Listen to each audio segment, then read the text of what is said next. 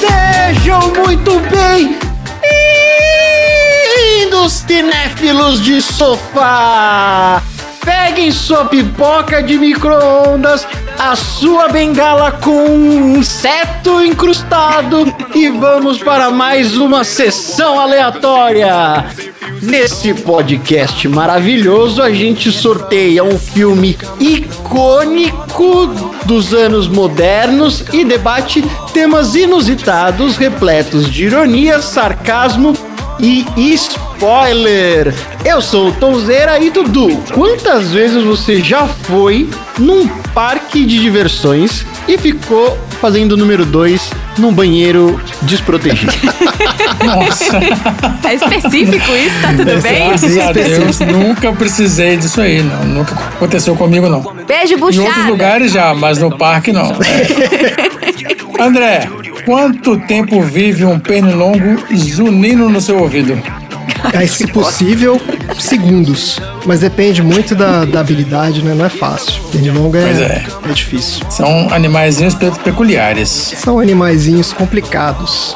Marina, Eu? se você fosse uma bilionária excêntrica que conseguiu criar um parque temático de clones do Alien, quem que você convidaria pra fazer um tour inaugural? Do Alien? Sério que você quer me sacanear desse jeito? É, você criou seu parque Eu não temático. gastaria meus bilhões gastando fazendo o parque do Alien.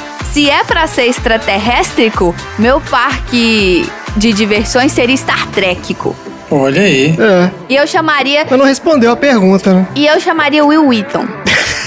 E- e Quem? O Will Wheaton. E só porque o Leonardo Nimoy morreu, tá, gente? Porque senão o Leonardo Nimoy era a minha primeira escolha. Você mandar o Leonardo Nimoy pra... Você não gastaria comprando dois iates gigantescos? Pra pegar as bolas que caíram do meu parque. Pra jogar basquete. Tom, me conta uma coisa. A gente consegue avaliar a inteligência de alguém pela capacidade que eles têm de virar uma maçaneta? Acho que vale, né? Em alguns momentos pode ser bem difícil. Vamos tacar fogo no milho!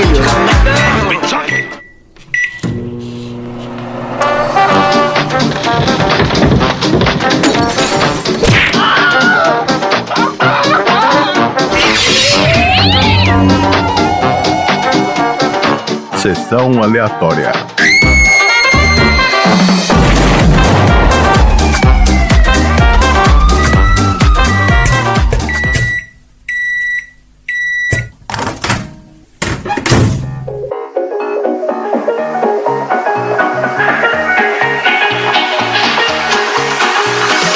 Muito bem, começando então mais um episódio do Sessão Aleatória, podcast sobre cinema e, e variedades, curiosidades. Sobre o quê? Amenidades. Mais variedade do que cinema, talvez? Sobre o que é esse podcast? Excelente pergunta, André. Você faz sempre Olha aí. tantas excelentes Não é? perguntas.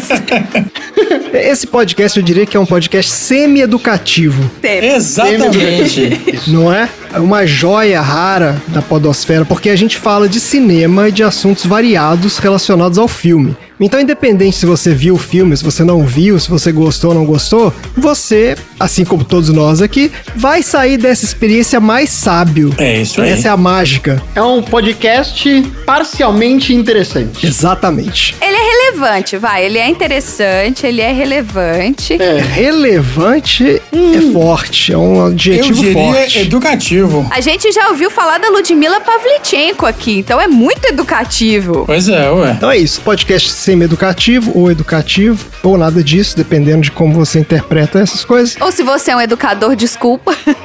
Se você- Exato, não, não leve a mal.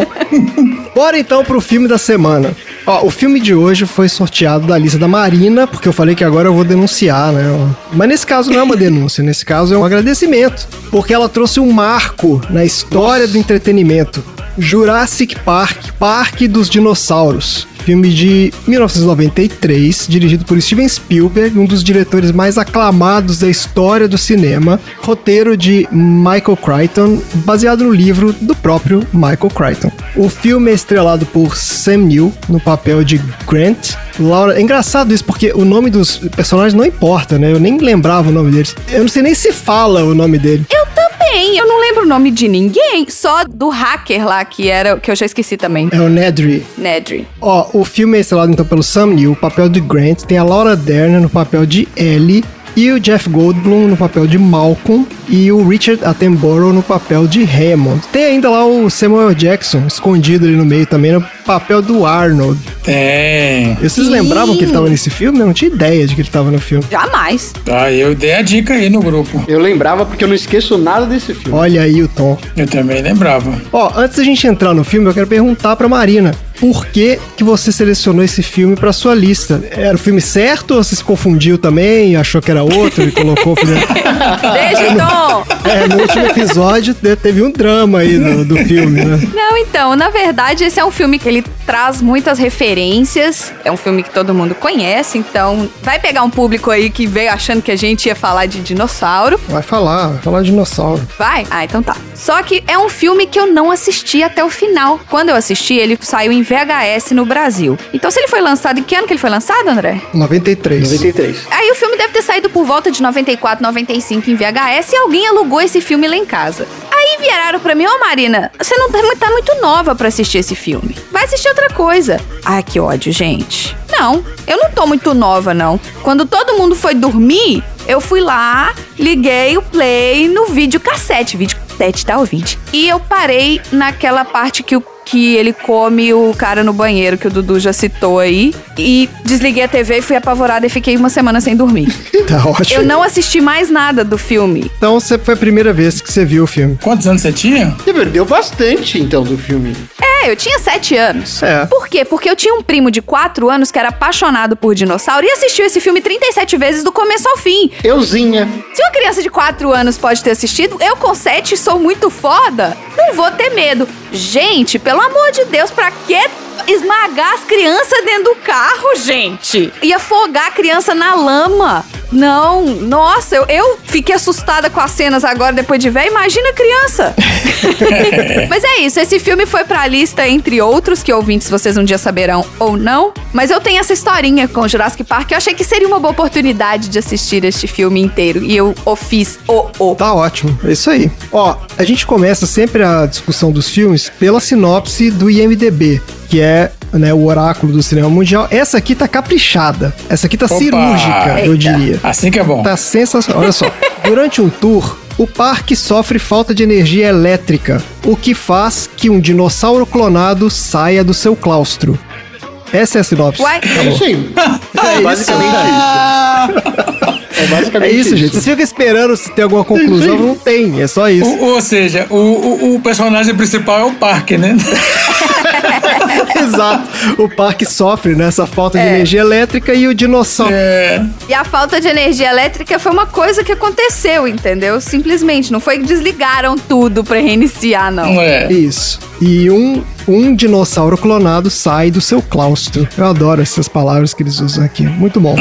Ó, é o seguinte: esse filme se passa num mundo onde um time de geneticistas, financiado por um bilionário excêntrico, desenvolve uma tecnologia de clonagem que permite que eles recriem dinossauros a partir de traços de DNA preservados em mosquitos fossilizados. Olha aí. Foco no mosquito. Raquete elétrica no mosquito, gente. Se tivesse usado a raquete elétrica lá em não sei quantos bilhões antes de Cristo, não tinha dado Jurassic Park, não tinha as- massacrado as crianças. É, não tinha. Aí, em vez de usar essa tecnologia pro bem da humanidade, né, o cara decide criar um parque temático com dinossauros né, numa ilha da América Central. Aí o que acontece? Pra tranquilizar os investidores, porque obviamente ficaram preocupados quando né, porque um dinossauro mata um dos funcionários do parque, daí ele decide convidar um pequeno grupo de especialistas pra fazer um tour pelo parque pra testar as condições de segurança. Por que não? É Epic Fail, né? Já sabemos. É, ó, Claro. O grupo é composto por um paleontólogo, uma paleobotânica e um matemático especializado em teoria do caos. E aqui, pra mim, já tem um potencial troféu aleatório de equipe de especialistas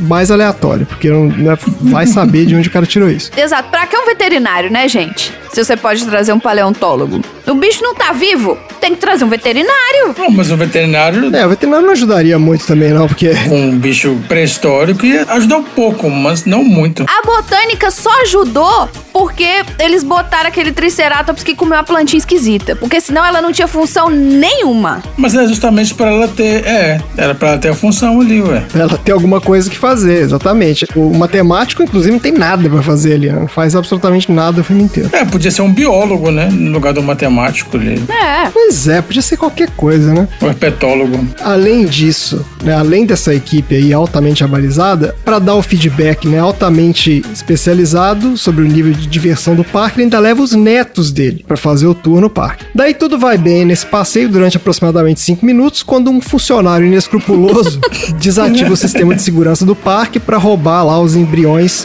clonados. Daí com isso os animais escapam do seu claustro, como já sabemos, e o filme aí vira né, a luta das pessoas para sobreviver e escapar da ilha. Isso é o filme. Excelente filme. É um bom filme. É melhor do que eu lembrava, viu? É, eu acho que pra época Nossa, é um marco. foi muito incrível. Pra época foi marcante. Que isso. Hoje as pessoas já falariam. "É, Então, mas é que esse filme ele não tem muito o que aprofundar, né? Ele é bem aquele conceito de filme pipoca mesmo. É, então, esse filme, são- os dinossauros são todos animatrônicos, né? Não, Não? não. Tem animatrônico e tem CGI. O Tá. que, que é animatrônico? Robozão. Animatrônico é aqueles bonecões. Robôs. Bonecão. né? É, bonecões. Ah, boneco articular de ferro, É isso aí. Bonecão, exatamente. Ele, então ele tem os dois. Curiosamente, eu até tenho isso aqui, ó. O filme tem 15 minutos de dinossauro, sendo que 9 minutos de animatrônicos e 6 minutos de CGI. Mentira que só tem 15 minutos de dinossauro. Você jura? É, é isso aí. Gente, Um dos problemas que os caras tinham pra fazer o CGI era o seguinte, nessa época as máquinas ainda não eram né, sofisticadas o suficiente. Então pra renderizar um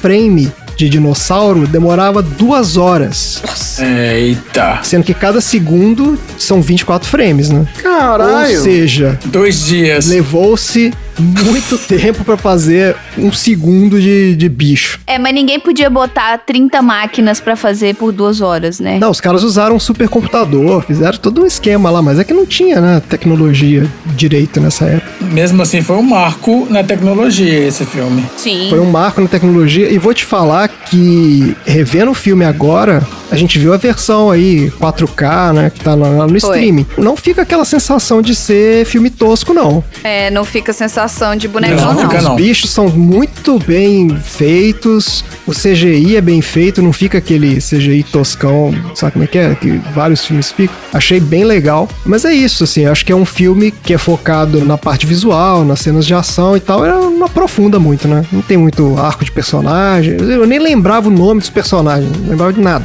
Você lembra do, do dinossauro mesmo. O Tiranossauro Rex corre a 50 km por hora. Tiranossauro Rex? Disse que tem um Tiranossauro Rex. Ah, Temos um Tiranossauro Rex.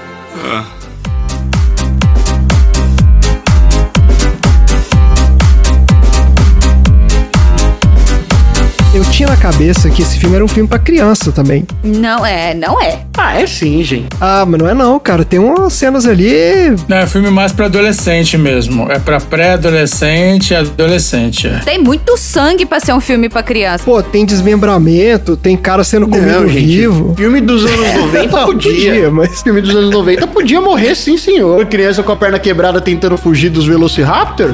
Pode, pode sim, pode sim. Tem uma hora que o cara pega um. É só o braço, né? Que aparece o braço do Samuel Jackson. Isso. É. Esse filme é meio que um crossover de filme de monstro, tipo Tubarão, e um filme mais light de aventura, tipo Indiana Jones. Acho que ele é um pouco essa pegada, assim. Ele tem um quê de filme de monstro ali também. Tem um pouco de romance também. Que romance. É, tem ela tentando convencer o cara a ter filho, né? Só isso de Ah, mas romance ele é um que tem. Tem um pouco de. Era uma gota de desenvolvimento de personagem, não tem mais nada. Surpresa, conspiração. Tá bom. Ó, eu queria falar um pouco de onde que esse filme veio. E pra isso, a gente tem que falar de um cara que chama Michael Crichton, que foi o autor, né, do- da história, e que esse cara era uma máquina de fazer dinheiro. Eu vou contar um pouco da história desse sujeito, porque é, é bem curioso, assim. Esse cara era estudante de medicina. E ele tinha como hobby escrever, né? Daí ele começou a publicar uh, vários romances sob pseudônimo. Ele tinha lá um- vários pseudônimos, ele ia publicando os livros dele enquanto fazia o curso de medicina. Daí, em 69, ele publicou um livro chamado O Enigma de Andrômeda, que foi um mega sucesso na época e tal. E daí ele vendeu os direitos desse livro pra Hollywood por 250 mil dólares. Imagina, o cara é estudante de medicina. Aí o que aconteceu? Obviamente que ele desistiu do- de medicina e foi focar na carreira de escritor, né? Só que daí ele sacou que o lance não era ser escritor. O negócio era ser escritor em Hollywood. Então ele se mudou pra Hollywood. E daí ele começou a escrever e adaptar os filmes dele mesmo pro cinema. E, Inclusive dirigiu vários filmes. Daí você sabe qual foi o primeiro grande sucesso dele como diretor? Vocês vão ficar de cara quando eu falar. Diga-nos. O Westworld. Do, do Ilho das Águas lá? Não, Westworld. A série da HBO? Ah, Aquele é o Waterworld. Não, gente, calma, vocês estão misturando. Westworld é o, é o do, da série da HBO que tem os robôs lá do parque de temático, certo? Isso. Essa história, na verdade, é desse cara, de 73. Ele escreveu esse roteiro e ele fez o filme. Sim, é porque tinha um filme antigo de, de Westworld mesmo. Exatamente. Com a mesma história do da série da HBO, que é um parque de robôs, animatrônicos, blá blá blá. É mesmo? Não E conhecia. que se bobear é a mesma história do Jurassic Park também, porque é um parque de diversões com robôs. Exatamente, né? Pensando aqui. É, e aí tem um problema, o robô foge e, é, e aterroriza os visitantes. É, só não tem clonagem. É um parque de diversão bem inadequado. É meio essa história mesmo. Daí, ó, o cara começou a escrever e dirigir vários filmes e tal, até que ele, na década de 90, ele inventou uma série chamada ER. Sim, opa! Mentira! Foi que lançou o George Clooney no mundo. Exatamente. Essa série ficou no ar 200 mil anos também. Ele tava tentando vender essa história dessa série e ca- acabou conhecendo o Spielberg, convenceu o Spielberg a ser produtor da série. E daí eles conversando lá, ele contou pra ele, falou: "Ah, tô pensando em escrever um livro aqui sobre um geneticista que recria um dinossauro". Daí o Spielberg ficou maluco e convenceu a Universal a comprar os direitos do filme por um milhão e meio de dólares, mais um percentual da arrecadação do filme. Com um detalhe, o cara não tinha nem escrito o livro ainda. Ele Tava pensando em escrever o livro. Pressão, hein? Pois é. Pô, mas já recebeu um adiantamento ali de um milhão e meio, não tá ruim, né? Daí, ó, o cara lançou o livro, o livro foi um sucesso e a Universal ainda pagou mais 500 milhas de dólares pro cara adaptar o livro pro cinema. Então o cara aí fez o roteiro do, do livro dele mesmo e daí o Spielberg foi fazer o filme. O filme custou 63 milhões. Vocês não vão acreditar nisso aqui. O filme custou Só? 63, exato, 63 milhões. Foi pouco pra época. Sabe quanto esse filme rendeu? 600 milhões. Puta, um bilhão. Esse filme rendeu 1 bilhão e 33 milhões de dólares. Foi o filme de maior bilheteria da história na época dele. E tem um, um detalhe interessante aqui: o Spielberg levou 250 milhões nessa brincadeira, porque ele, né, tem, ele tinha uma Um participação de percentual, né? bilheteria. É. Exatamente.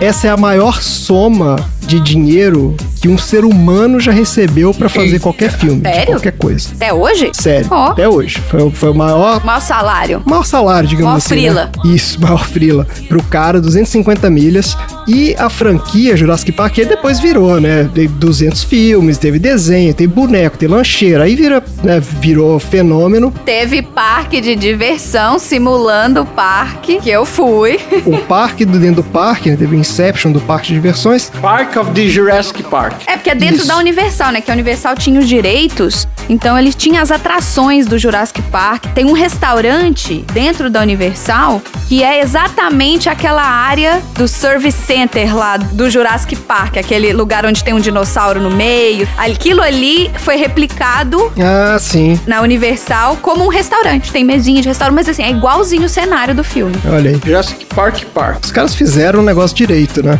O troço foi feito pra ser isso, na verdade. Né? Eles já eles fizeram um investimento absurdo. pensado, de, foi. É, foi pensado. Investimento de publicidade, mídia e tal, foi um absurdo. A franquia Jurassic Park é a oitava mais lucrativa da história do cinema, já rendeu mais, quase 5 bilhões de dólares, 4,9 bilhões. Aí voltando pra esse filme, a produção demorou quase três anos, sendo que foram três meses de filmagem e o resto todo foi pré e pós-produção. Também, né, demorando duas horas pra renderizar um segundo de, É, mas imagina fazer os- esses bonecos. não, pois é, uma coisa impressionante, assim, eram bonecos enormes e tudo mais. É até curioso, você pode ver no filme é o seguinte, toda vez que aparece um dinossauro inteiro, ele é CGI. E toda hora que aparece um pedaço de um dinossauro, ele é animatronic. Interessante. Daí o que aconteceu? O Spielberg usou né, o que tinha de mais avançado na época, e quem fez os efeitos especiais foi lá a empresa do George Lucas, que era a Industrial Light and Magic. E daí, quando o George Lucas estava supervisionando lá o resultado do filme, viu lá os dinossauros que os caras fizeram, ele decidiu que os efeitos especiais já tinham avançado o suficiente para ele fazer os prequels do Star Wars. Aí que ele decidiu fazer. Ou errou feio. É, exato. Faltou um pouquinho de, né, de, de julgamento aí pra ele. Não, é porque o cara empolgou. Não, é sério. O Jorge Lucas empolgou e ele quis fazer tudo usando CGI. Empolgou. E ficou uma merda, velho. Foi isso mesmo, né? Ele começou a criar todos É. aqueles. Começou a acrescentar um monte de personagem CGI nos filmes antigos, né? Não, é tudo, velho. Tipo, Os atores na- na tela verde lá, na tela azul, sei lá, correndo pro lado pro outro e CGI pra todo lado. É, ele empolgou, ele empolgou mesmo. Mas então, ele empolgou por causa desse filme, né? Achei curioso isso. Aham. Ele empolgou com razão de se empolgar. Até porque Jurassic Park é um prequel de uma das maiores séries da televisão chamada Família Dinossauro. Oi. Pô, família dinossauro. Família do Dinossauro veio depois? é, Não lembro. não, Família Dinossauro é dessa época. E também do próprio Steven Spielberg. Família dinossauro é do Spielberg? Olha aí, Ah, é? Olha. Exatamente. olha aí, eu não sabia disso. Pois é. Nossa, Aqui tem Spielberg. informação. Aí tem informação, é isso mesmo. Não, a família dinossauro é de 91. Então, É de Família antes. Dinossauro é um prequel, Prequel do Jurassic Park. Jurassic Park. Foi ele tava se preparando enquanto tava esperando a galera construir os animatrônicos. Tom, diga aí, qual é a sua opinião sobre Jurassic Park? Um dos melhores filmes já feitos. Olha aí. Ponto. Singelo. Tá tudo certo nesse filme. Tá tudo, até as espécies que estão lá dispostas. Até o choque que o menino levou de 10 mil volts. E sobreviveu pra contar a história? Até o choque que o menino levou de 10 mil volts, que é o suficiente pro coração parar. É. É, mas aí, né, cara? A magia. A magia do cinema é isso mesmo. 10 mil volts não é nada. Ó, eu queria falar que a família dinossauro, ela foi de 91. Ela não é do Spielberg e ela é da Disney. É outra produtora completamente diferente. Caraca, Tom, essa informação aí. É. Aqui tem informação, ela só não é É, muito sei. né, confiável, mas tem É, informação, informação tá aí. via WhatsApp aí. Vamos checar, gente. A lição que fica é a seguinte: se- vamos checar. Sempre cheque a informação. Não confia no que vocês ouvem, não. Porque né, esse mundo aí de fake news. Tá aí um exemplo, né? Vamos sempre verificar as fontes, isso aí. Beleza. Beleza, então vamos pro nosso troféu aleatório.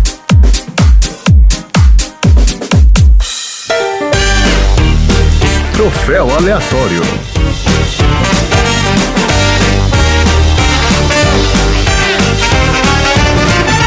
Vamos então pro nosso troféu aleatório. Essa honraria extremamente prestigiosa. Olha, eu tô chegando relatos preocupantes de agonia e desespero em Hollywood das pessoas que não foram agraciadas por esse prêmio ainda. Então v- vamos ter responsabilidade aí na hora de, de entregar esses prêmios. Leonardo DiCaprio e Martin Scorsese voltaram a sofrer. Exato. Leonardo DiCaprio, inclusive, né, já mandou aqui mensagem, disse que vai parar de pôr fogo na Amazônia, porque ele recebeu o nosso recado. Não vai ter mais incêndio na Amazônia, segundo Leonardo DiCaprio. Marina, como é que você descreveria o troféu aleatório? Bom, o troféu aleatório é o prêmio que ele não é visto por qualquer um. Ele é um prêmio que só pessoas com olhos de águia conseguem enxergar grandes feitos no meio de todas essas cenas aí, que passam despercebidos quando a pessoa quer só avaliar um melhor filme. É. Exige um olhar clínico, né? Exige, Clínico, exige ali um- crítico e detalhado. Um nível, exatamente. É isso aí. Eu acho que a gente pode dividir o cinema em antes do troféu aleatório e depois do troféu aleatório. É essa a definição. Exatamente. Exatamente. Então, Exato. estamos aqui lidando com o cinema pós-troféu aleatório. E vamos começar então com a nossa premiação. Com o Dudu, qual é o Opa. seu troféu aleatório para Jurassic Park? O Parque dos Dinossauros. É aquela cerca aleatória de voltagem de 10 mil volts que não fritou o menino, inacreditavelmente. Não fritou. Mas qual que é o prêmio? É o prêmio pra cerca, pra, pra voltagem aleatória. O prêmio- prêmio pra cerca? Voltagem aleatória. Porque ela, é- aquela voltagem aleatória, ela funciona mais pro dinossauro e menos pro menino. Ah, bota 10 mil pra parecer que é muito. É porque Pior que é, né? Não funciona com o menino, mas funciona com o dinossauro. Tudo bem. É. É, é que aquele parque também, a- a- o pessoal da manutenção ele não tava levando a sério aquele negócio. Então, assim, vai ver que falaram que era 10 mil volts, mas botaram lá. Não tava mesmo, não. A galera toda nas salas de controle fumando, com o pé em cima da mesa. É, o cara esqueceu de pôr a tomada, aquela cerca. O outro tinha lá d- d- 20 volts só e é isso mesmo. Não, e aquele parque daquele tamanho tinham três pessoas controlando, né? Não, isso, isso aí, Acho que era cara, isso. nós vamos falar sobre isso. Então tá bom. Tô, troféu aleatório para Jurassic Park, o filme perfeito, ponto. O meu troféu aleatório vai pra ressaltar que esse filme é tão bem feito, tão bem feito, que até mesmo os erros desse filme passam despercebidos e brilham à altura da improvisação, como por exemplo, logo na primeira cena onde um moço vai contar para um paleontólogo X que existe um Jurassic Park e ele escorrega a ponto de colocar as mãos no chão. O cara levanta ele, olha pra câmera, a cena continua como se nada tivesse acontecido e vamos Que isso, cara? Você tá Eu falando não sério? percebi nada Eu disso. né? não percebi nada nada, disso disso. Tá também. vendo? É Eita. aí que tá o brilhantismo do filme. O cara levou um rola na frente de vocês e vocês nem perceberam na primeira cena. Na primeira cena. E o cara olhou pra câmera ainda. Aham. Porra. Eu, eu, eu já vi esse filme, assim, se o filme rendeu um bilhão de dólares, Lá vem. 500 milhões foi meu. Ó, então desses 250 milhões do Spielberg, tem uns 50 seu aí no bolso dele. Exatamente. Transferência de renda direta entre você e o Steven Spielberg. Aí, eu fui no fim de semana assistir o filme de novo, só pra relembrar, né? E pra ver o que que é que eu consegui encontrar de troféu aleatório, fora aquele dinossauro que expele uma espécie de veneno, que é- essa porra não existe. Joga gosma, é. Joga a gosma, né? Ou não Na existe. cara do gordinho. Porra, como Não, Ah, não, isso existe? pô? existe. Não, não. Assim, existem animais que cospem veneno. Lógico que existe. Sim, mas não esse dinossauro. Quais animais cospem veneno, Marina? Vamos lá. Não, eu não sou veterinária aqui não, ué. E eu não sei se cospe, mas às vezes é jeta veneno. Uai, eu tô perguntando, ué. Sapo, cobra, não tem? Não, tudo- não, calma. Vamos lá. É jeta veneno é uma coisa, cuspir veneno é outra. Ah lá, tá vendo? Ele tá querendo trazer termo técnico. Você você entendeu. Não, ué, vocês estão querendo que o bicho cospe veneno na cara dos outros? Não tem. Não tem. Quem cospe é camelo. Mas também não cuspiu na cara. O dinossauro também Quer não tomar cuspiu uma na cara do cusparada? cara. Ele provavelmente abriu Eliana. a, bota, a, a boca então, e foi isso saiu. que o Tom falou. Não, não é. É tipo umas membranas que saem do pescoço dele e faz tchá! Então, deve ter uma glândula que expele coisas. A teo- Não, na teoria do filme saía pela boca mesmo, não é pela, pela aquela mem- por aquela membrana. É? Claro, É, eu entendi que era pela boca também. é, pela boca, então tá ele bom. cospe. Ele abre aquela membrana pra assustar a É presa um dele. camelossauro, é a lhama, a lhama cospe mais. Então tá mais confirmado ainda. Então, mas Tá aí é, eu fui Tá assistir excelente. de novo esse filme pra falar, preciso pegar alguma coisa do troféu aleatório. Com cinco minutos de filme eu falei, pra mim é suficiente. Além do apatossauro espirrando nas crianças a 25 metros de altura, numa sequoia, Não era um braquiossauro aquilo? Foi o braquiossauro que espirrou. não, era um apatossauro. Não, foi o braquiossauro. Não, pela forma do rosto do, do bicho não era um braquiossauro, era um apatossauro. Vem comigo, vem comigo. O apatossauro tem bico de pato. É, era um braquiossauro Ah, gigante, Cara, o- altão. O Tom, o Tom tá cheio de, de, de informação errada aí, hein, Tom? Apatossauro é aquele que parece um canguru que tem um chifre pra trás, assim, não é não? Não, esse é o Parasaurolo. Tá bom. Eu não entendo de dinossauro, então o que você falar? O que espirrou no menino é o que tem aquele nariz protuberante pra cima que é o braquiossauro. É o Tom. Tá bom, gente, tá ótimo. É isso mesmo, eu tô vendo aqui o braquiossauro. Ele tem aquele cocuruto na testa, assim, ó. Isso, foi ele que espirrou. É isso, tá bom. Marina, qual é o seu troféu aleatório para Jurassic Park? O meu troféu vai pro troféu psicologia infantil. Quando uma criança ofende o dinossauro que o cara tá desenterrando, falando que ele parece que parece mais uma galinha, Ah. e ele chega e Ah, é tira a verdade. garra do dinossauro do bolso e começa a fingir que tá arrancando as tripas do menino, que não é relacionado com ele, ou seja, tá todo mundo olhando e todo mundo acha ok o cara pegar e ficar simulando que vai estripar o menino. Mas aqui, quem que era aquele menino que tava no meio de uma escavação paleontológica? Não sei. Eu também não entendi aquilo, eu fiquei Menino, pensando na do mesma O nada prêmio não é apareceu. criança aleatória, o prêmio é psicologia infantil Uma, aleatória. criança tá fazendo num sítio É, ué. paleontológico, sei lá É, como que chama exatamente. isso, uma escavação científica. Que maluquice aquilo. Mas assim, é- é- às vezes é o dia de levar a criança pro É, pode trabalho, o ser. dia da família. É. Exato, é o filho do câmera, o filho do câmera que tá filmando essa cena.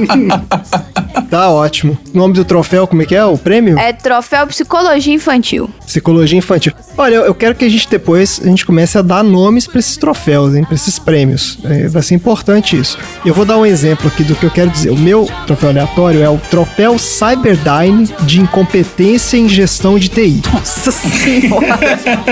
Esse é bem tá. específico. que vai pro nosso querido Raymond, o dono do parque, e o cara que fala que não poupou nenhuma despesa, ele fica lá toda hora falando: "Ah, não poupei despesa nenhuma". Ele coloca um funcionário pra desenvolver o sistema do parque inteiro. Exatamente. Automação, é. Exatamente. Um cara pra desenvolver e gerir o sistema. Tá aí foi onde ele economizou, né? Co- Exatamente, quer dizer, não poupou despesa em todo o resto, né? Mas ali. ó, E não era um sistema de vender pipoca, né? Era um sistema, tipo assim, era a única linha de defesa. De segurança e defesa, exato. É, o parque todo automatizado, é. Exatamente. Entre os clientes e os animais pré-históricos assassinos de 20 metros de altura que tinham lá. Carnívoros e sanguinários. Carnívoros, predadores. Aí você tem um funcionário que reclama o tempo inteiro de que é mal pago. Você deixa na mão desse cara. É. o- É. é o cara da segurança.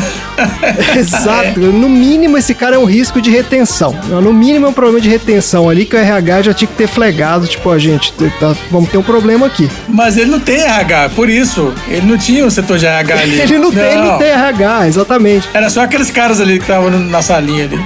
Exatamente. Então, assim, ele não poupou despesa nenhuma, mas na hora de montar o pessoal na equipe dele, É. putz, economizou forte ali. Economiza no sorvete, moço, mas não economiza no TI. É, gente, não economiza na TI, pô.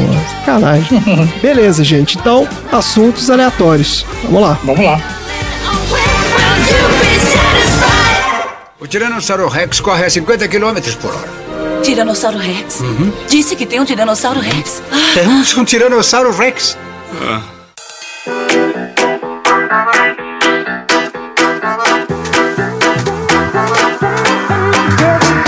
Muito bem, hora dos nossos assuntos aleatórios, que é a, a carne, é o filé. É o filé desse podcast. Se você miau. escutou até agora e achou meio, "Bé, tá fraco, tá fraco, é porque agora é que vem. Não sobe muito a expectativa do ouvinte, não, por favor.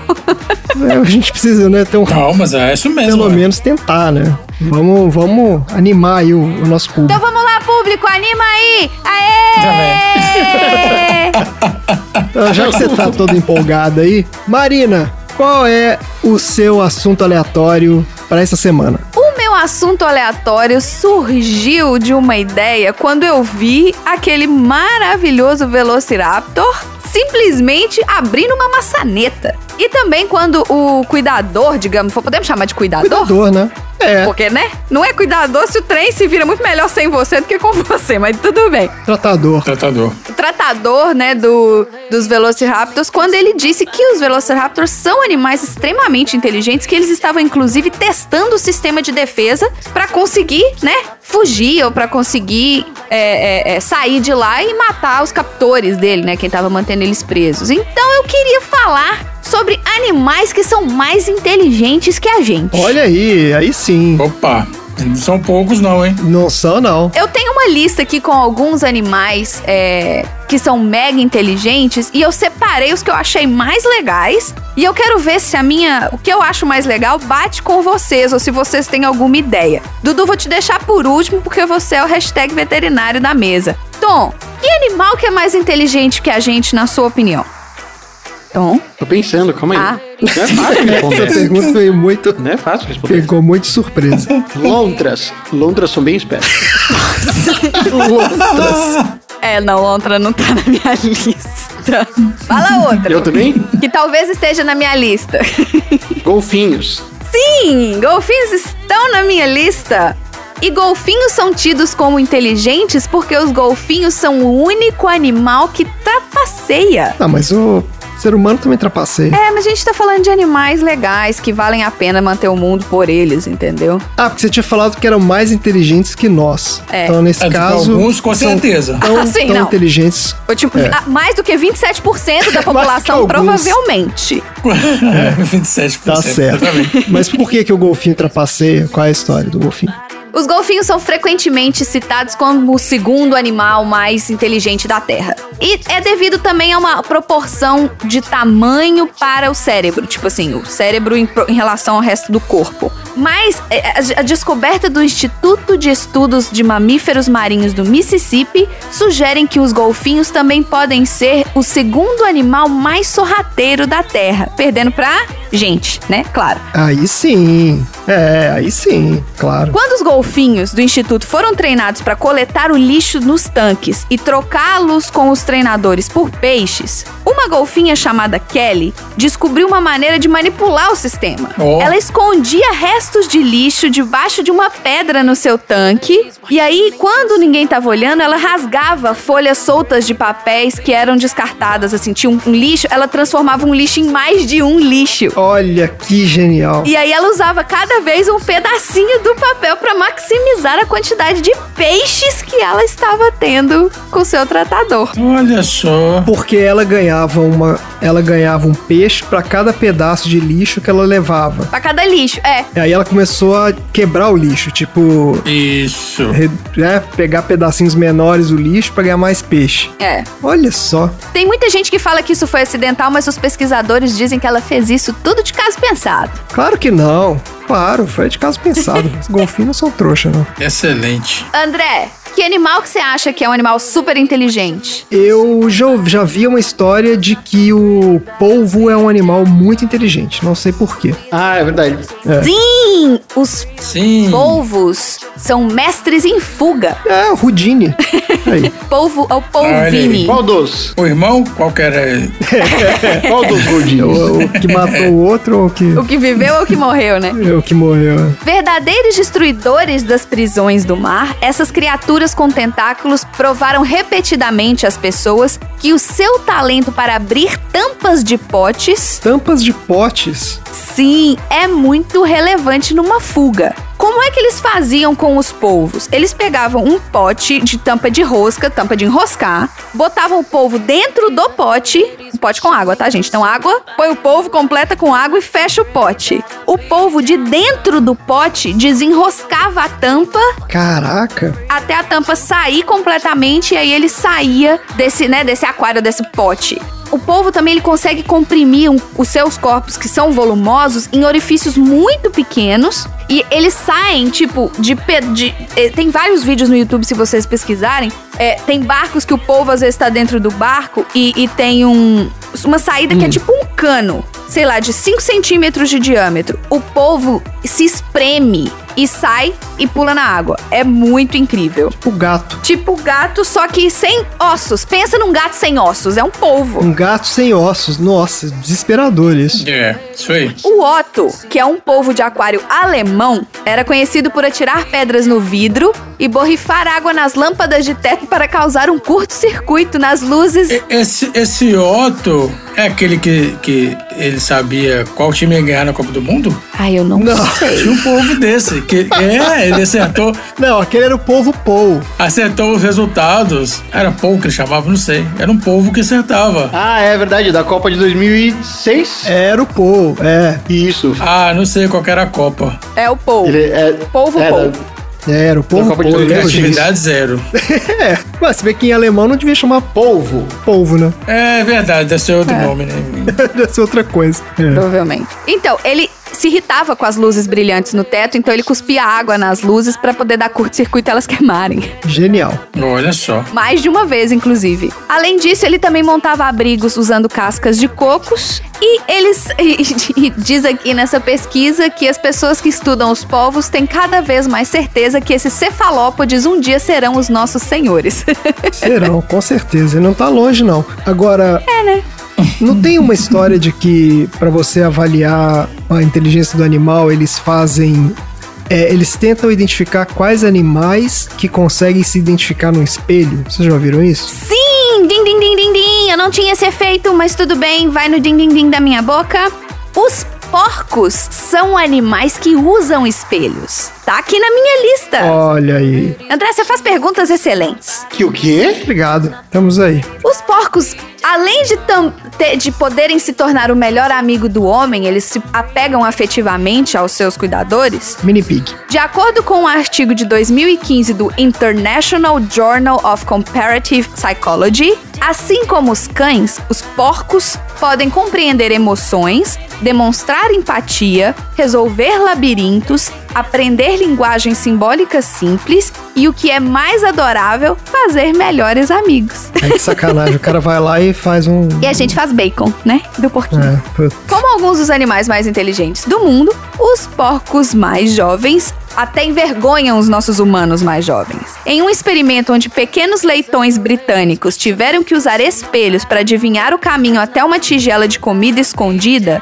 porquinhos de seis semanas aprenderam o conceito de reflexão em poucas horas. Um marco que leva vários meses para bebês humanos entenderem. Tipo, entender o reflexo, entendeu? Sim. Olha, é. Entender que, que é ele mesmo refletido no espelho. E não só isso, por exemplo, se você tá se vendo no espelho e aí tem um pote de comida atrás, ele sabe que a comida está atrás e não na frente, ele não vai tentar pegar o espelho. É, porque tem, assim, quando o bicho é burro, tipo cachorro, gato, uma coisa assim, ele vê o espelho, mas ele não sabe que é ele. Então ele lá rosna pro espelho, ele fica tentando bater no espelho e tal. E o porquinho, não, né? O porquinho entende que é ele que tá ali, refletido. Olha aí. E não só entender que é ele que está ali, mas que é, aquilo é um reflexo do que está atrás É. dele. Como diria eh, um grande amigo meu, é um plus a mais. Isso. Ele não vai dire- pra frente tentando pegar o negócio, ele vai Vai pra automaticamente trás. virar e pegar atrás. É, genial. Porcos são excelentes. Excelentes.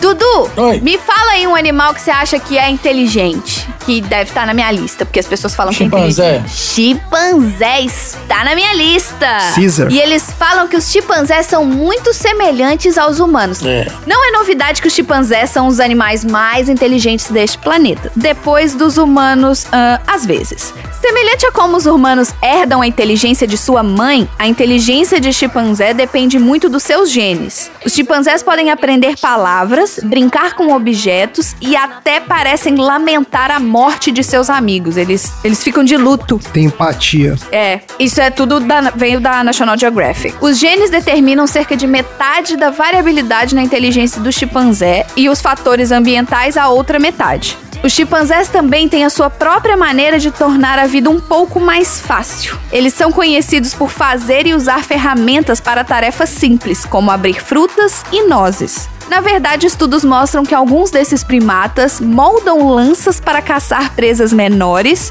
e usam galhos longos para cavar à procura de cupins. É, eu vi uma notícia que um te- tem um pouco, pouco tempo pra trás aí, eles entraram na, na Idade da Pedra, os chimpanzés. Ah, é? Ah, é? Uhum. Como é que determina isso? Ah, não, alguém pesquisou e, e reconheceu lá que os comportamentos dos, Será que é por causa dessa questão da dos animais, tanto nos zoológicos, né, e na natureza, fazer ferramenta, essas estão coisas? começando a fazer as ferramentas deles. Principalmente o zoológico, né? Que eles recebem mais estímulo. Daqui a alguns milhões de anos, eles. po- É. Planeta dos Macacos. É isso aí, tá vindo aí. Na, na, na, na, na, na. muito melhor do que esse planeta que a gente tá hoje. Muito bem, excelente. Mais algum animal aí pra gente. Eu vou trazer só mais um, porque esse tem tudo a ver com o filme que a gente tá assistindo. Que a gente assistiu. Dinossauro. Não, não é dinossauro. É o Guaxinim. Olha, Guaxinim É. tem tudo a ver com Tem o filme. tudo a ver com dinossauro. Os guaxinins arrombam fechaduras. Ah, e eu vi vantagem.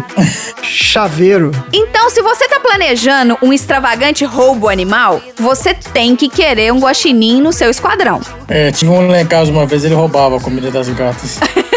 Mas ele arrombava a porta também? Não, não, né, ele ficava junto com elas. Por, por pouco tempo, né, claro. Em um estudo bizarro feito em 1908 pelo etologista H.B. David, Os guaxinins foram capazes de abrir fechaduras complexas em menos de 10 tentativas, mesmo depois que as fechaduras foram reorganizadas ou viradas de cabeça para baixo. Olha só. Caralho. Vários estudos conduzidos nos anos 60, do- entre os anos 60 e os anos 90 descobriram que os guaxinins possuem memória impecável. São capazes de lembrar soluções por tare- de tarefas por até três anos. Nossa, mas tá muito melhor que eu.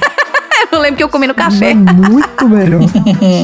Não há E dúvida. eles ainda têm um bônus. Eles têm um alcance de audição muito amplo. Eles literalmente conseguem ouvir minhocas se movendo no subsolo. Caramba. Isso aí. Então isso pode ajudar muito se você quiser fazer um assalto animal, tá, gente? Então se você quiser fazer um assalto animal, Ou, né? E se não for na água, porque se for na água aí você pode pegar o polvo e o golfinho. é, Se não for, você pega o chimpanzé, um porco e um guaxinim. isso. Ou se você quiser Isso aí. pegar uma minhoca também, você pode usar o guaxinim, porque ele vai te ajudar. Ela, ele vai te falar onde a minhoca tá. Sim. É isso. E é isso. Esses são os- alguns dos animais que provavelmente são mais inteligentes do que pelo menos 27% da população brasileira. Do que boa parte É isso da aí. população. Exatamente. Muito bom. Excelente. Tá aí. Vamos pro próximo assunto, então. O Tiranossauro Rex corre a 50 km por hora. Tiranossauro Rex. Disse que tem um Tiranossauro Rex. Ah, Temos um Tiranossauro Rex.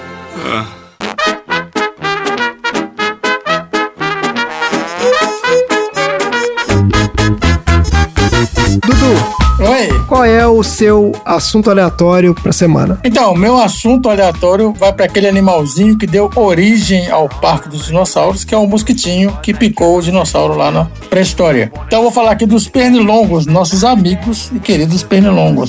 Nossos amigos. Olha só. Amigo de Nossos quem? amigos, eu vou mostrar aqui. Amigos. São amigos. queridíssimos. amigos, Ah, ó. Olha só, pernilongo é o nome popular para aqueles mosquitos da família Ulicidae. Então, os mais famosos são o Aedes, dos gêneros Aedes, Anopheles e Culex.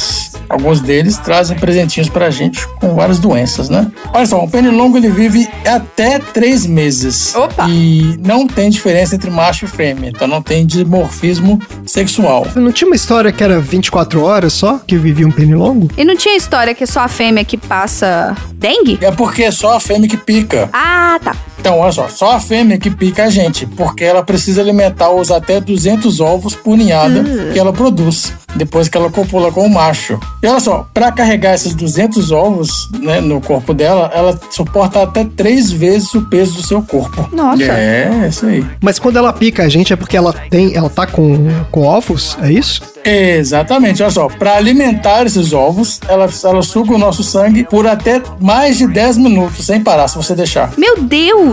Deus. E depois a sanguessuga é o outro bicho. Mas daqui, sem preocupação, porque para você perder todo o seu sangue, você precisaria de 1,12 milhão de picadas de pernilongo de uma vez. De uma vez. Ou ir pra Búzios. Então- É. É, se for pra Ilhabela já tá. Me- meia hora, eu ia falar isso. Meia hora. Vai pela se Bela. você- Se você ficar. então, pois é. ué. Oi, Ilhabela. Não, meia hora você tem que ter passado repelente, Tom. Na Praia dos Espanhóis, lá em Ilha Bela, meia hora tá bom. Ilha Bela, olha. Como é que chama aquela praia, aquela praia então, que fica do outro lado da ilha, que, que é mais difícil de chegar, tem que pegar uma estradinha de terra? É Ilha Bela. Não, não, sim, mas na ilha. Não, não, não, na ilha. É, pra- é praia do- dos espanhóis, não é? É alguma nacionalidade específica ali. É, alguma coisa assim. Bom, vamos lá, continuando. Enquanto a fêmea suga o nosso sangue, o macho se alimenta de néctar e seivas vegetais. E eles normalmente atacam à noite, porque é o momento que eles enxergam melhor. Aí, gente, dorme de luz acesa que não dá pernilongo, ó. Tem isso mesmo? Isso é Sobre verdade. De luz Quando você acesa. acende a luz, é, dá menos. O filho da puta some. Exatamente, é uma sacanagem isso, porque ele Exatamente. Quando tá você ali tá, zunindo, está apagado, você tá ouvindo. Exatamente. Acende a luz. você tá ali zunindo. Você fala, vou pegar esse filho da mãe. Na hora que você acende a luz, já era, desaparece. Nossa, que ódio. Ó, meu pai tinha um poder de matar pernilongo, gente, era surreal.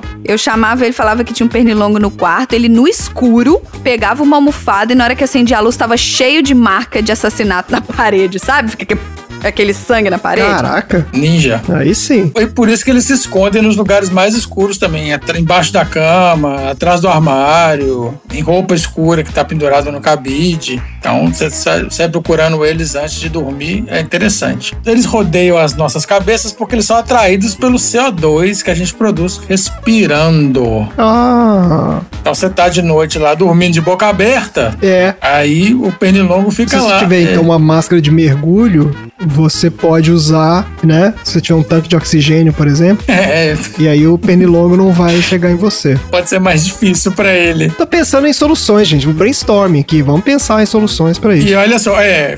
Porque eles são atraídos pelo CO2 que a gente exala por até 36 metros de distância. Meu Deus. Caralho! É um bicho filha da puta mesmo, né? São escrotos. são nossos amiguinhos do coração aí. Amiguinhos. E eu queria dar uma. Queria falar diretamente com os pernilongos do meu condomínio, Olha o recado aí do Tom. porque, porque eles são filhas da puta o suficiente de ficarem dentro do elevador esperando as pessoas chegarem no elevador. Que sacanagem. Olha só na tocaia. Na tocaia, Eles né? ficam de tocaia no elevador. Tá na lista dos animais inteligentes aí, Marina? Pernilongo? Não, não tá. Tá na lista dos animais, É. animais filha da puta, na verdade. Eles ficam no elevador. Bom, eles também se alimentam de sangue de mamíferos, aves e até anfíbios. Tá falando anfíbios aqui, mas no, no filme eram só répteis, né? Os dinossauros. Répteis. Eu não sei, não sei se eles vão conseguiriam, porque os répteis eles têm aquela pele mais, mais grossa e, e, e bem resistente ali. Mas aquele, o pernilongo... Não tem, não conheço de pernilongo que picava réptil, não sei. É, então, porque o pernilongo da pré-história também, ele devia ser um pernilongo mais filho É da um puta baita ainda, pernilongo, né? Porque, é, ele tinha que... É do tamanho Ué. de uma pomba. É, Exato. é por aí. Pelo menos um beija-flor. A pomba tá na lista, gente. A bomba tá na lista? tá. E outra coisa, alerta pra quem bebe cerveja aí, eles picam mais quem bebe cerveja. Ah, mas não tinha uma história que, que tem uma vitamina B que você toma e que aí o pernilongo não pica? Isso, Deve ter essa história aí, eu não conheço. isso. Se você quiser ir pra Ilha Bela, uma semana antes tem que começar a tomar essa vitamina aí. Isso, e tinha alguma coisa a ver com a cerveja isso também, ou eu tô viajando. Eu lembro de ter alguma coisa assim. Mas a, vita- a cerveja não tem vitamina, não sei. É, não sei também. Posso estar viajando. É, não fala que TV tem vitamina, não. Mãe, não tem vitamina, não, tá?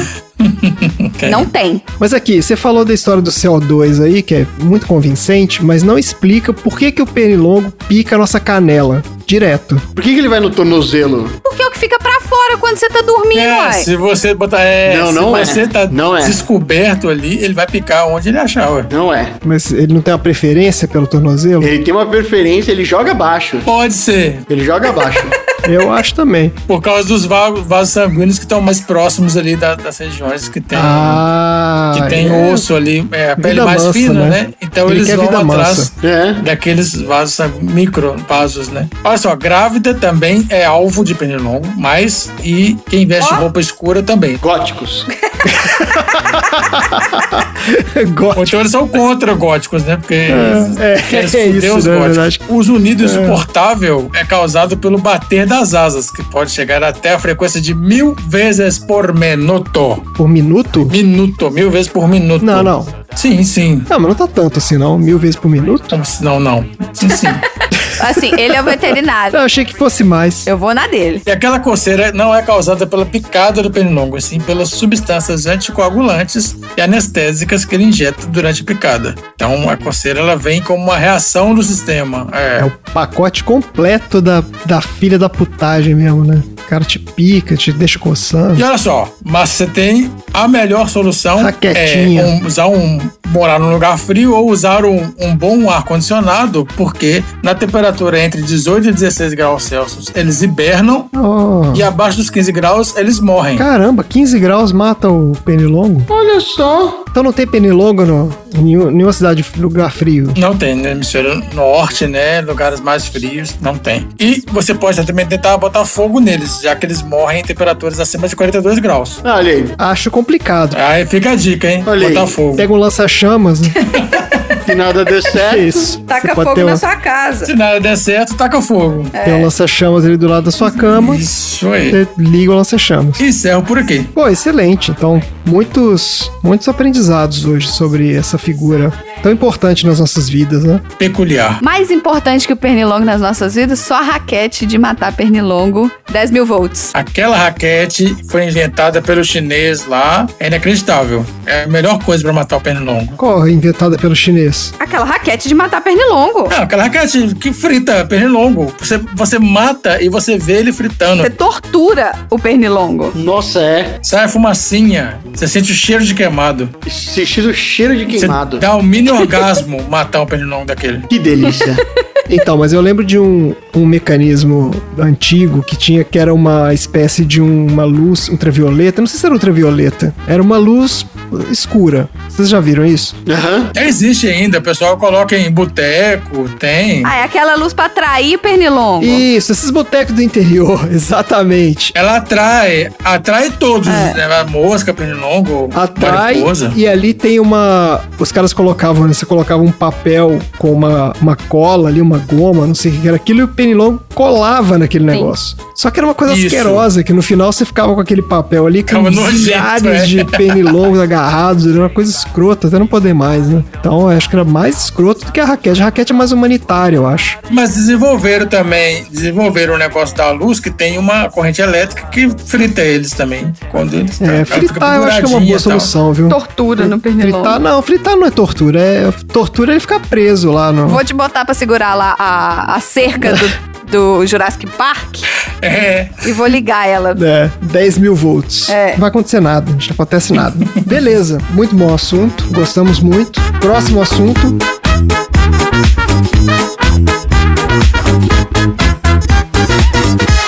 O Tiranossauro Rex corre a 50 km por hora.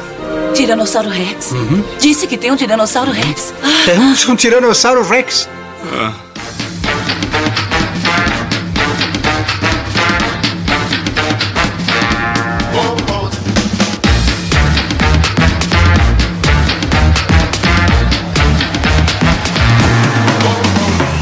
Tom, qual é o seu assunto aleatório da semana? Eu vou falar sobre os nenéns dinossauro. Nenéns dinossauro. Isso. O Baby? Baby Saurus. Não é a mamãe, não é a mamãe.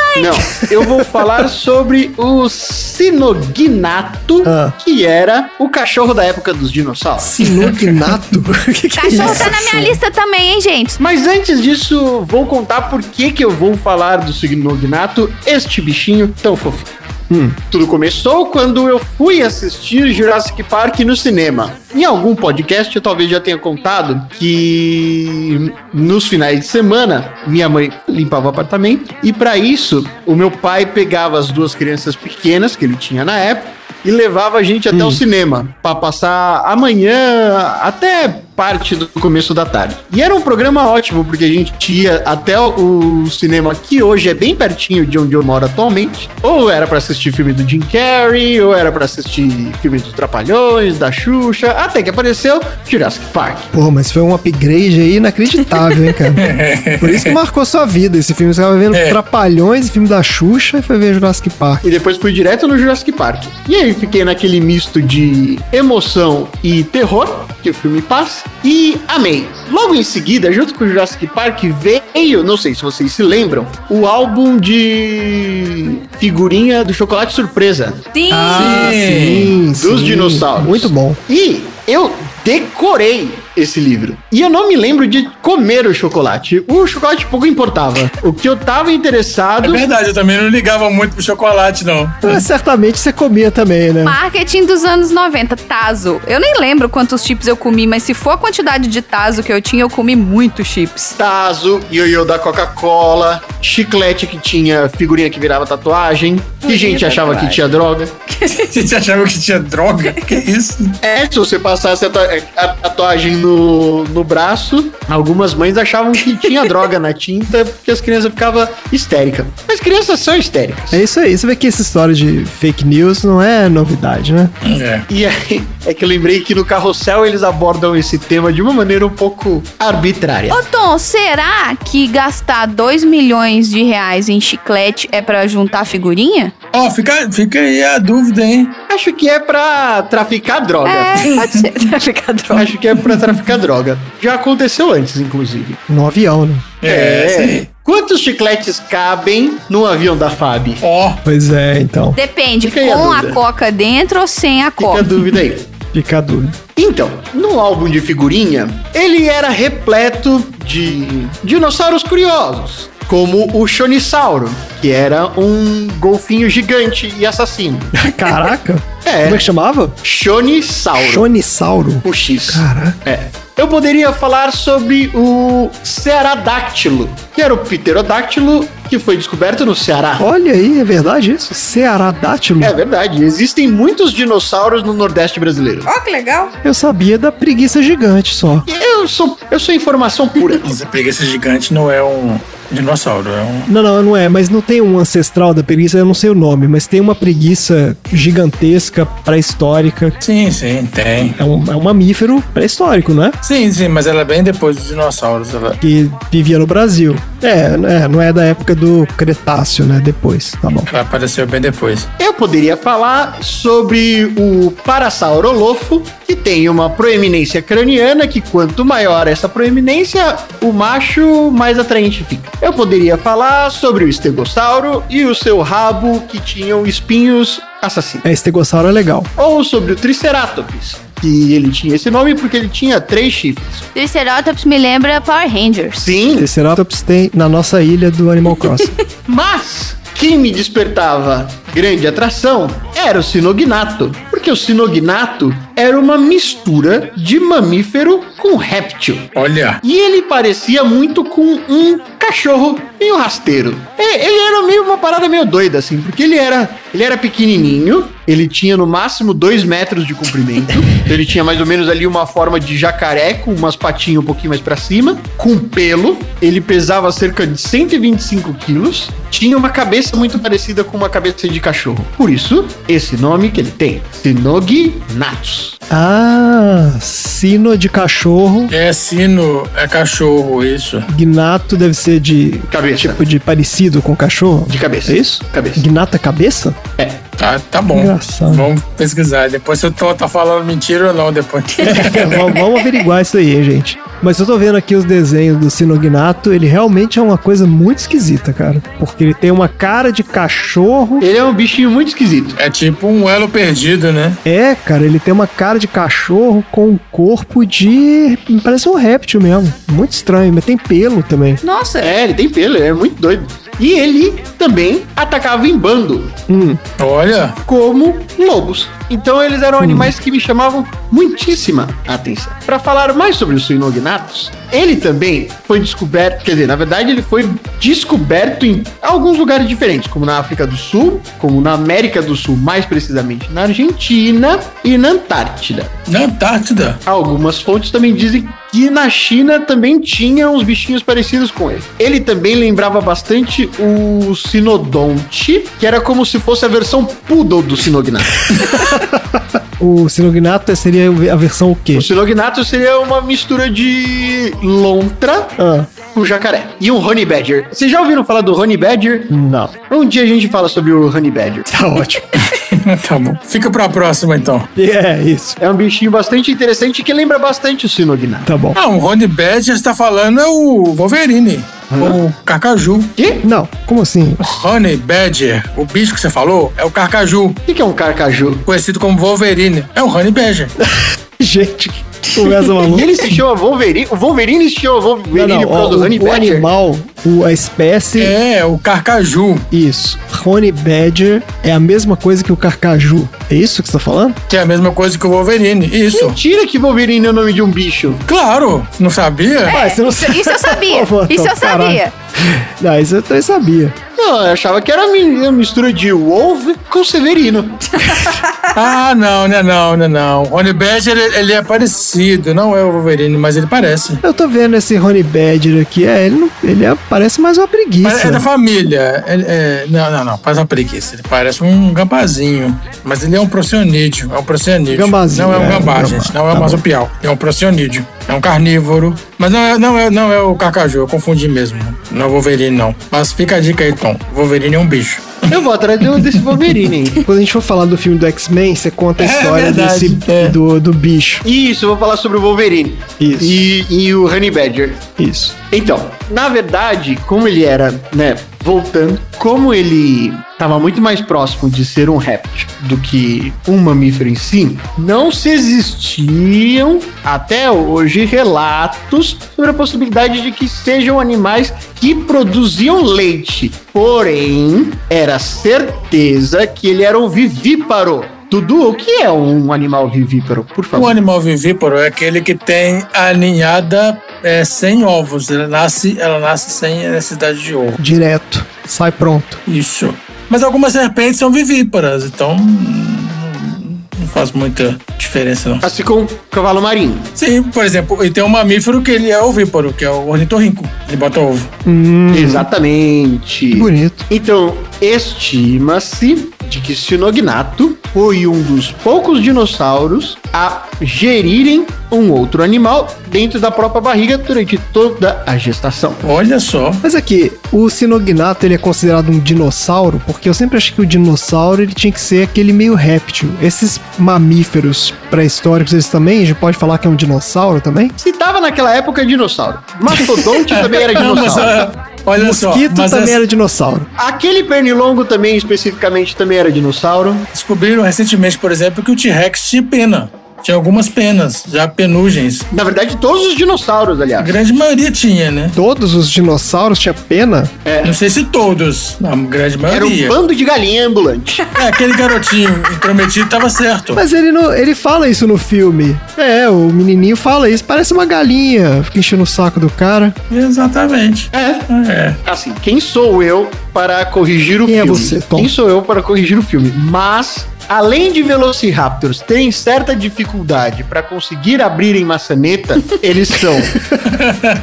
eles são muito menores do que o retratado no filme. Os Velociraptors realmente tinham tamanho de galinha. É mesmo? Ele era do tamanho de uma O galinha. Spielberg deu uma monsterizada neles. Deu uma crescida nos bichos. E o mais interessante nessa história toda é, pelo fato do Sinognato ter os dentinhos caninos, na época de uma primeira fase de grande extinção, eles foram um dos responsáveis a continuarem vivos Olha. e perpetuando os dinossauros para a próxima fase, que essa sim é a fase Jurássica, porque eles são do Triássico, a primeira era dos dinossauros. E aí são graças a ele que o Tiranossauro Rex existe. É isso aí. Olha aí. Pô, muito bom. Muito boa a história do, do Sinognato. Eu não conhecia. Fiquei feliz aqui de, de ser apresentado esse mamífero tão bonito. Encorpado, ele é bem Ah. encorpado. É. Aqui tem umas, uns desenhos dele que ele tem umas listras parecendo uma, meio que uma zebra, meio zebrado. É, isso pode ser. Pode ser diferença é, geográfica, de espécie. Não, pois é, mas a minha pergunta é a seguinte, porque ó, obviamente que pelo, pelo fóssil o cara não consegue saber, né? Entendi, Coloração, entendi. nada disso, né? Isso aqui é, é puramente artístico. Não, Dudu? Ah, consegue, não consegue não? Ou tem algum jeito de saber? Eu não sei. Não sei, não sei te falar, não sou paleontólogo. É, porque, pô, a cor do bicho, como é que você vai saber qual é a cor? Não, não deve ter. Porque os pelos, eu não sei se eles se degradam. Ou é sessão assim, aleatória? qual a velocidade que um pelo se degrada na natureza? Porque é, é quera- queratina pura, né? Você acha que tem pelo fossilizado também? Eu Não sei se eles, se eles, se eles conseguiriam encontrar pelos fossilizados. Ah, acho que não, cara. Acho que fóssil é só osso, né? Por É isso que eu tô falando, não sei, não sei mesmo. É, não sei também. Então vamos vamos ficar aí sem saber pra sempre, porque não temos essa informação. Não, não, algum paleontólogo vai chamar a gente aqui, no- mandar um e-mail pra nós. Não, não vai chamar, não. Vai, ele Ó. vai. Tenho certeza que ele vai. Ó, Ah, vai. tem uma informação importante aqui, pra não, não passar batido, que é o, o bicho lá que o Dudu É. falou, Pernilongo? o que o Tom falou, o Rony Badger. Ah, tá. Ele se chama Ratel, também conhecido pelo vernáculo texugo do mel. Você conhece isso, Isso. Dudu? Honey Badger é o texugo do É mel. o texugo. Texugo do eu mel, confundi gente. Ah. com, com o cacaju. Assim como o rabo de galo é o cocktail, é o texugo do mel, é o Honey Badger.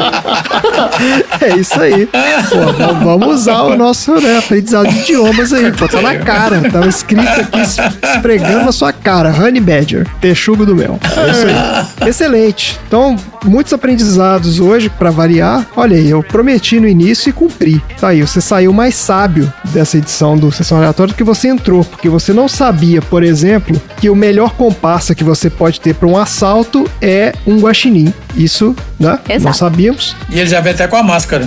Já veio. Já veio disfarçado já. Já vem disfarçado. Excelente.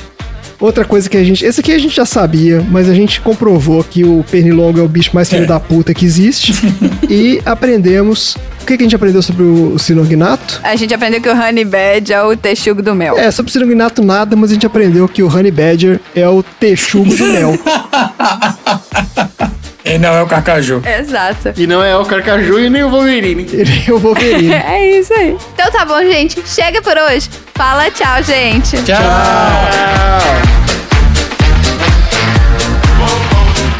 Fim da sessão.